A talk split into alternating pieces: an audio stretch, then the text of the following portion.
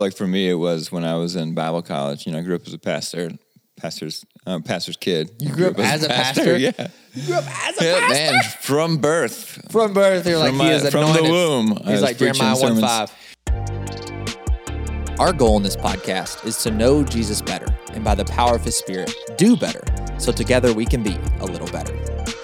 Hey, welcome to A Little Better. And if you're watching on YouTube, you have noticed we are in a new setup. We are moved out of the lead pastor's office. That's where we've been for the past year and some change of Drew's office. And now we're kind of in a little studio. I don't know. It feels like we're in your living room, Jason, except it's a little chilly in here. Mine's Yeah. not as, as plush. It's not as plush as this in your living room.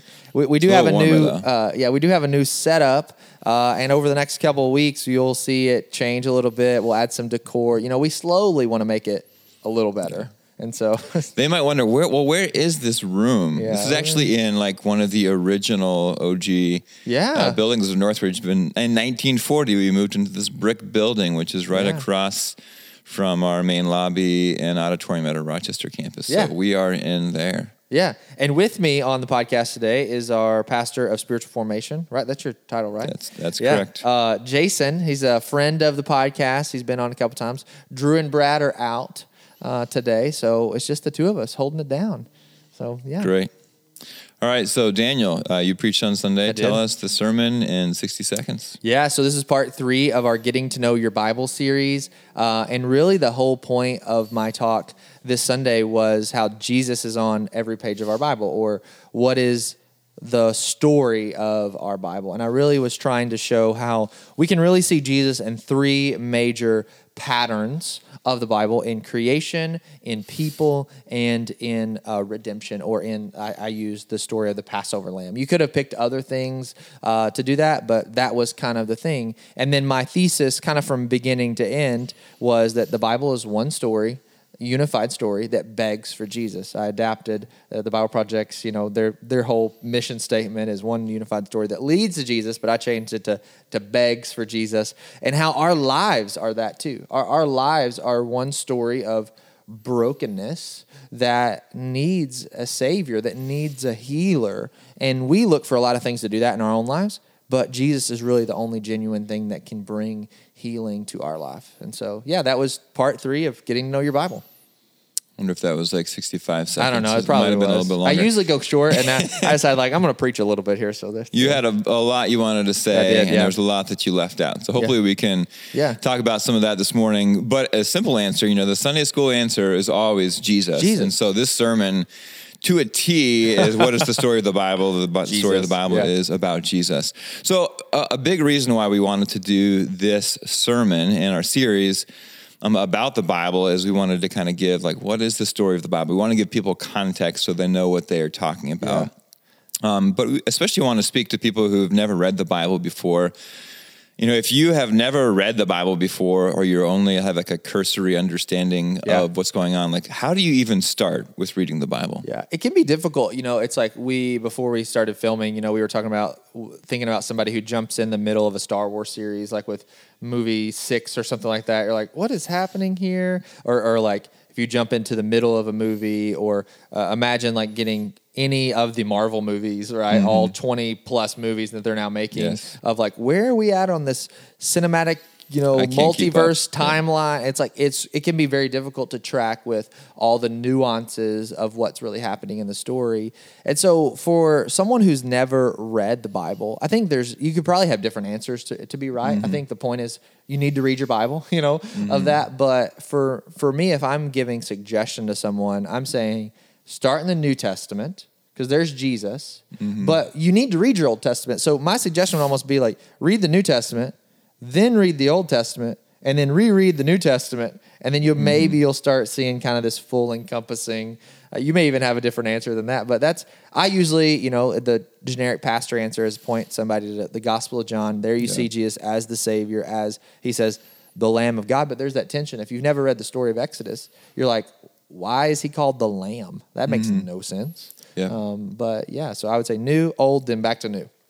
Yeah, often I think if someone has never read the Bible before, we point them to one of the Gospels. Yeah. uh, the Gospel is the is just simply the good news, Yeah. and the good news is all about Jesus. All about and there's Jesus, yeah. four different Gospels, so in many ways you could point them to anyone. Um, the Gospels are the good news about Jesus, or you could say it's a biography about Jesus' Right, life. right. So we get like the clearest picture of of God, you know, coming as a man um, and revealing Himself through Jesus. Um, but as we read the Gospels, then we kind of see the whole storyline of Scripture through the life of Jesus. Yeah, absolutely. I guess uh, so. For tell me, Daniel, like okay, reading the Bible can be confusing. For you, uh, when did the Bible start to make sense to you personally? Yeah, so I would have to say, like, I, I, I think I told this in the beginning of the series when I opened it up in week one that through junior high and high school and then early into college, like, I really didn't have a good grasp on Bible reading. It was seen as boring, even though I did go to church. I did have a, uh, I was a faith of some kind. I'd been, you know, I'd, I'd turned to Jesus away from my sin and I'd been baptized, you know, that whole journey, but I'd really not been you know, discipled or started developing a faith of my own in a lot of ways. But after my uh, professor in college, sophomore year, sat down with me, I, I began to read the Bible on a regular basis. But I, I really was staying in the New Testament, if I'm being honest. Like, um, but then a few years later, probably my first year out of college, so maybe two, three years after that, um, I I picked up uh, on recommendation from a friend about the Old Testament. It's a it's a simple like little biblical theology book called From Dominion to Dynasty, and um, it's written by Stephen Dempster, and he walks through the Old Testament as an arc narrative, like from like what is the grand narrative of the Old Testament in the ordering of the Jewish the Jewish ordering of the books, and so we still have the same. Old Testament that uh, Jews today would read. It's just in a different order. Uh, we have the Greek ordering of the New, Te- the Old Testament of the Septuagint ordering, but he he walks through the what they would the Jewish people would call the Tanakh ordering, and it shows how the whole Bible and that storyline in the Old Testament is begging for a savior, for a Messiah, for Jesus. And it ends with Second Chronicles of like, and at the end of Second Chronicles, the people of God or uh, the nation of Israel are in distraught. They're not in their homeland. They they don't have a leader, and the, questions asked like, who's going to be this leader? Who who is going to redeem us? And then, like, if we had that ordering in our Bible, in our Old Testament, we would turn the page to Matthew chapter 1, verse 1, and says, This is a genealogy of Jesus Christ, like the Messiah, the Savior, like the son of David, the seed of Abraham. Like, it would be like, boom, there he is. We don't really get that with our Greek ordering, um, with, of, you know, we end with the minor prophets and it's kind of like oh here we are. And then we turn the page and there's jesus. But that really made my old testament and my whole bible come alive. And then when i started reading the the New Testament again, I'm like, holy cow, look at all these references back to, you know, from the Gospel of Matthew to, you know, Paul's language. Like he's just picking up on all these things and pointing back to the Old Testament, saying that was talking about the ultimate one who is Jesus. And so that really made it come alive for me. What about you? Yeah, I I think for me, you know, I grew up in a pastor's home, um, and so I heard the Bible, you know, taught every Sunday. Um, my, my parents were diligent about encouraging us to read the Bible on our own, buying Bibles for us, buying Yeah. us study guides to do that. Um, so you'd think that I would have understood, you know, the story of the Bible as a kid, and yet I headed off to Bible college to go be a pastor. And it probably wasn't until my freshman or even my sophomore year of college I was uh, attending a good church in Des Moines, Iowa, and um, it- we had a college ministry, and so I was in our college Sunday school class, and we were going through uh, what's called um, I, I'm totally blanking on the name of it now. Um, Bi- journeying with the Bible. We were talking about earlier. Journeying the Bible.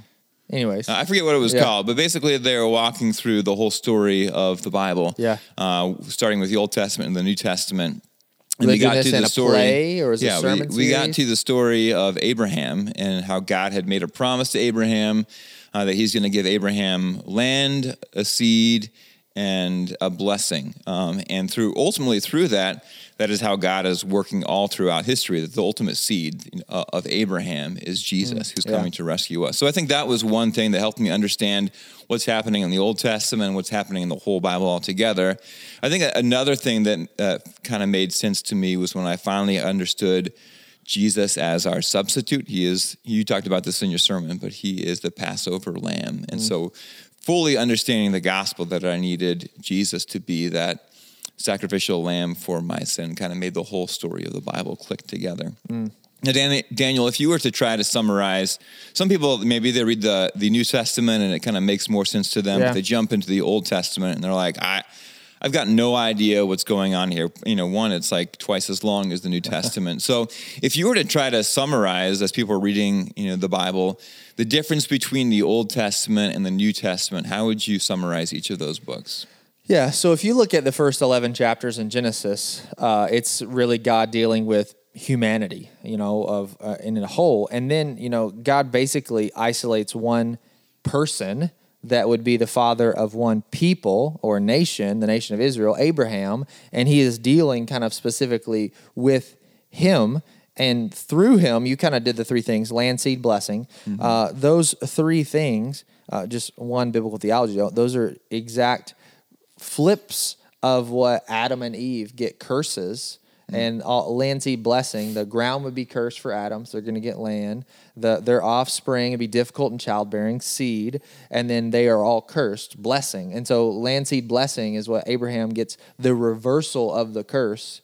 The curse gets reversed, if you want to say that, to Abraham. And through that one man, through that one nation, um, he would have those things. And the way that God dealt with Abraham was going to be how all the nations would be blessed. So it mm-hmm. wasn't just like God said, the heck with everybody else. I'm just going to love this one people. No, God chose them because of his own good favor and says, okay, you're going to be an example and bring all the other nations unto yourself. Now, they were obviously ultimate failures at that. Mm-hmm. They didn't, the, the nation of Israel did not do that well in the storyline of the Old Testament. Just look, they, they, they try to do good and they fail, and they, you know, there's this whole cycle of all throughout the Old Testament. But then there's one who came who was the seed, as you said mm-hmm. earlier, the Passover lamb, the seed, the, the son of David, the, the seed of Abraham, all these things, who is Jesus, who is their Messiah, but he's also the Messiah to the world. He, he mm-hmm. came to save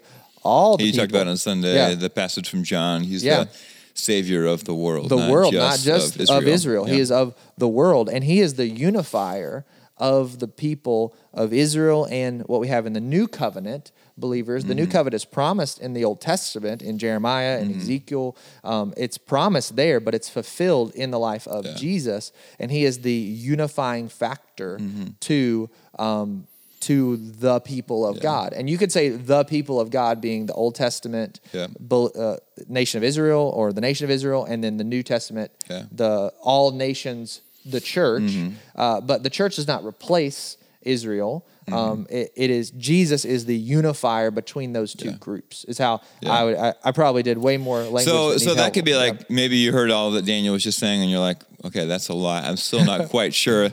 I understand the difference Yeah. between the Old Testament and the New Testament. In one way, and this is probably not a perfect summary, Yeah. but the Old Testament is mostly the story of God rescuing Israel. Yeah. So, you know, going back to Abraham, Abraham was promised, hey, you're going to have a descendant.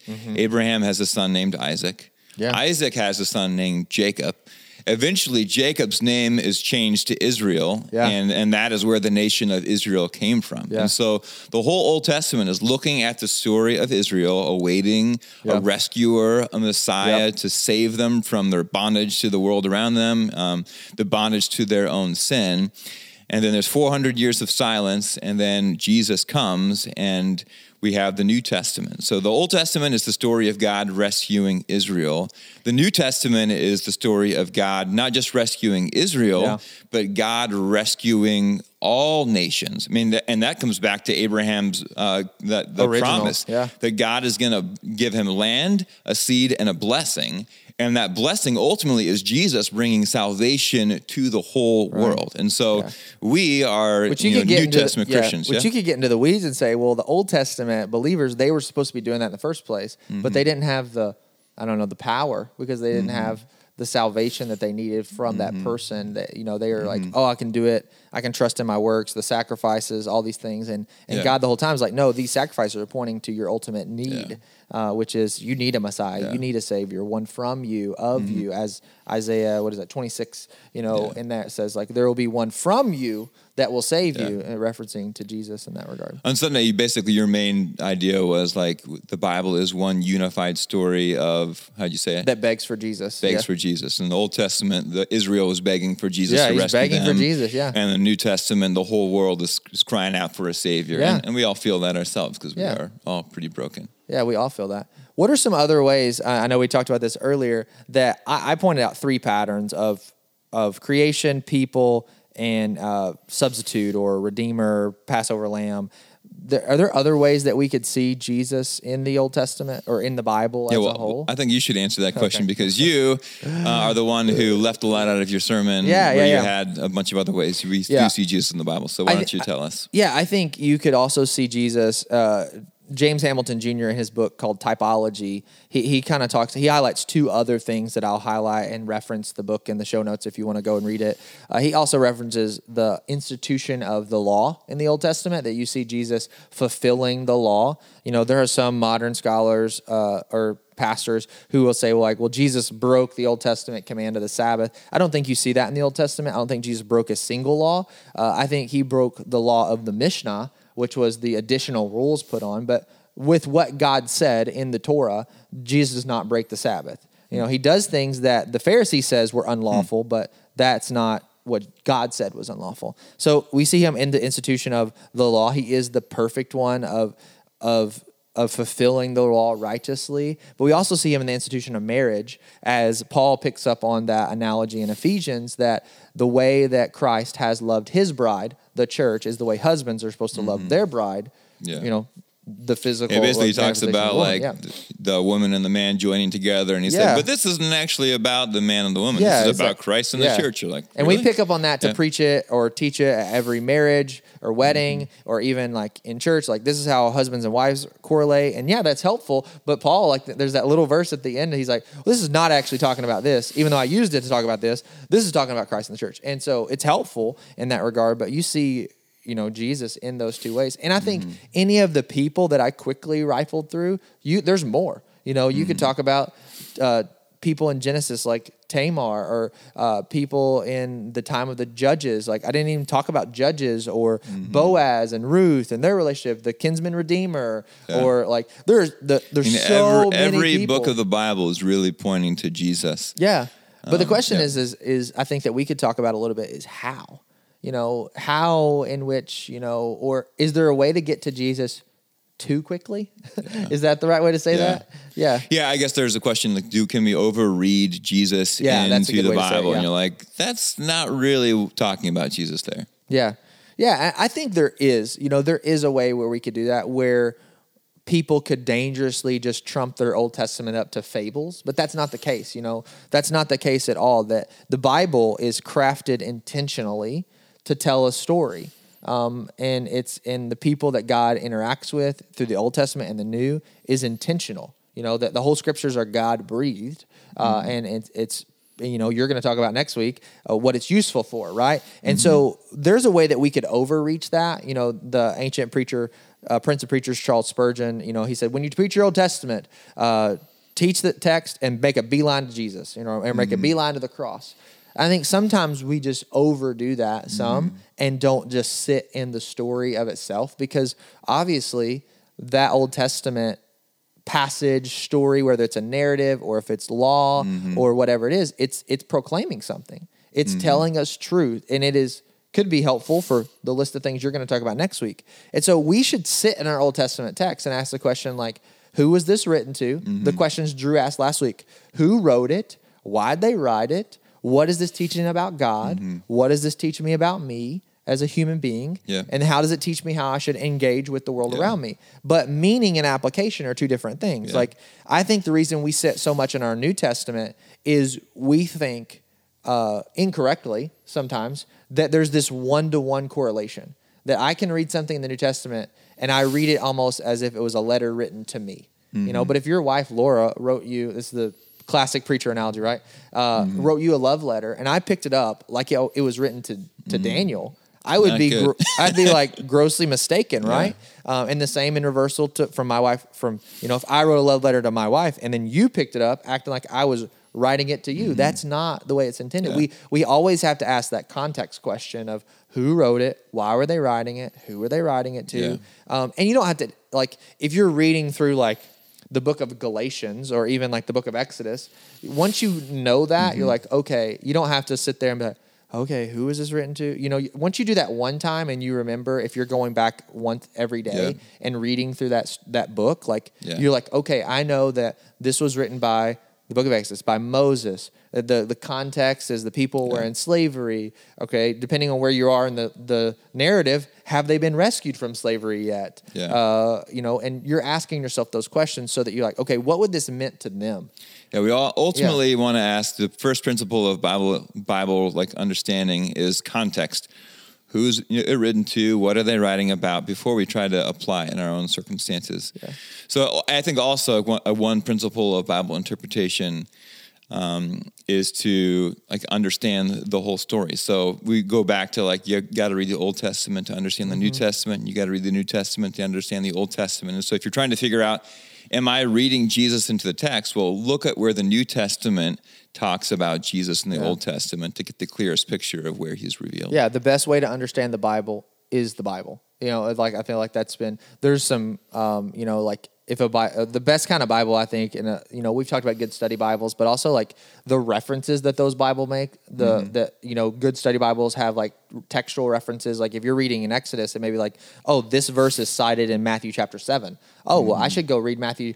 The maybe read Matthew chapter seven. Okay, how does this pl- apply? Oh wow, look at that! Look at that mm. connection. The Bible makes it for you Yeah. if you'll just follow the footnotes, right? Mm-hmm. Um, in a lot of ways. But I think at the end, if you're reading in the Old Testament, the a proper way to understand Jesus is once you've done that proper, okay, who who is writing, who they're writing to, kind of all that, and then you kind of get that last question that you could tack on based on this past sermon is how does Jesus fulfill this? Mm-hmm. You know, and it may be if you're looking at the book of Exodus, you may have the same answer every single time for that one book. And that's okay. Mm-hmm. But it's like helping you have a greater understanding. I love reading the Old Testament because thinking about like, wow, how beautiful is it that I live on this side of the cross mm-hmm. where, you know, th those people were having faith, longing, hoping that God would remain faithful to his promises. And I get to look back and say, look at how God has remained faithful to his promises. Now, they had mm-hmm. examples too in the past, but I have way more examples mm-hmm. than they had. And now I can think, I know God is going to remain faithful, mm-hmm. not only in my life, but to humanity, to his church, to do what he said. You know, Jesus says he's going to build his church.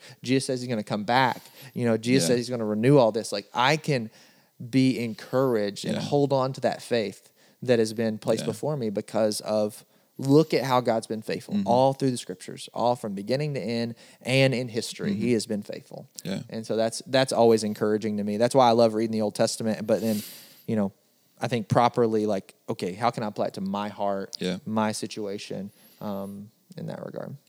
takes a long time. I mean, It I've been yeah. been a Christian for my whole life. I mean, I'm 40, and I made a profession of salvation when I was four.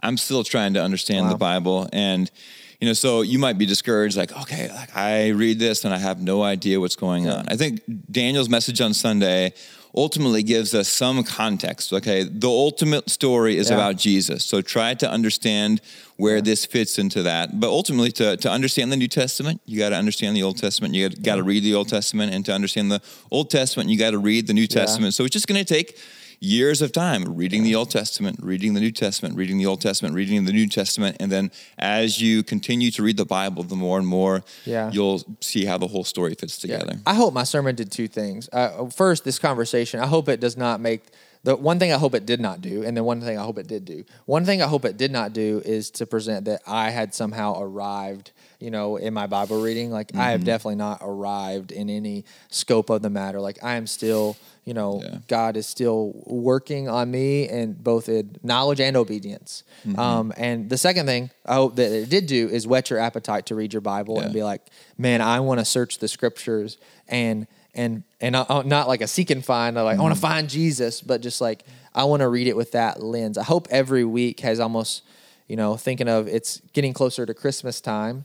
the Santa Claus movies with Disney, right? The um, Eh, of how when he's reading that little card, a little Disney reference here, when he's mm-hmm. reading that little card of the Santa Claus, you know, and mm-hmm. they're doing like the magnifying glass for the lens, right? I hope every week of the series has kind of gotten a, little bit more clarity around who, what the mm-hmm. Bible is, a little bit more clarity, a little bit more clarity, a little bit more clarity. Like you're going to get your eyes checked and you need some a new prescription. And I hope every week has brought you a little bit more clarity, so you feel more confident to dive into God's word, um, to search the scriptures for yourself. You have the power of the Holy Spirit with you if you're a follower of Jesus, um, and He can help you know guide, direct, and point you. And even next week with your sermon, hopefully it's a little bit more clarity on uh, what we can use. Is the the Bible Bible relevant to our lives and how can we use it? That's what we're going to talk about next week. Yeah. yeah, but you'll have to hang out. We hope you had a great Thanksgiving week as well, and we can't wait to hang out with you again next week.